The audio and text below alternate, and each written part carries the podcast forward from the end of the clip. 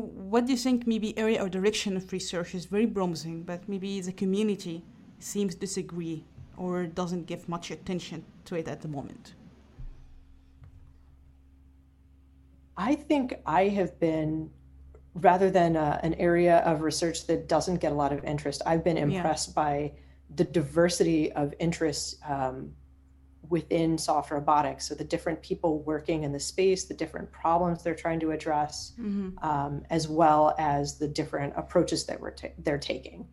Um, so I, I, wouldn't point to something that I think is is understudied, um, but maybe perhaps something that is is underappreciated is working with um, mm-hmm. different people on the same problem. What do you mean?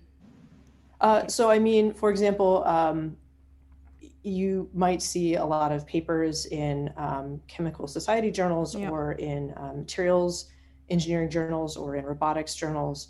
Um, but it feels like that knowledge is um, is a bit focused on a particular application or a particular problem mm-hmm. Um, rather than perhaps the the the larger application. So what can we do with this new material um, mm-hmm. rather than than demonstrating that uh, this the the mechanical or the material properties of this.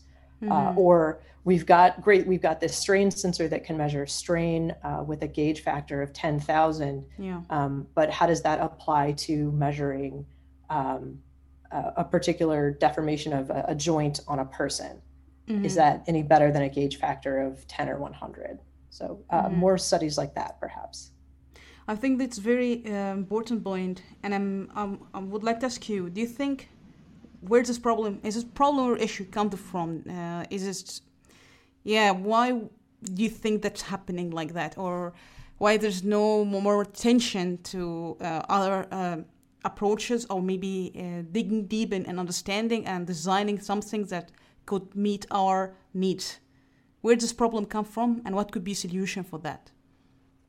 So I think the solution is um, is already there in soft robotics, which mm-hmm. is seeing people uh, from different research areas and communities work together on these problems. Mm-hmm. Um, I think it's it's something that takes time to develop, um, kind of a, a, shared basis, a shared language, uh, a shared set of standards. Um, but I, I think that is also happening.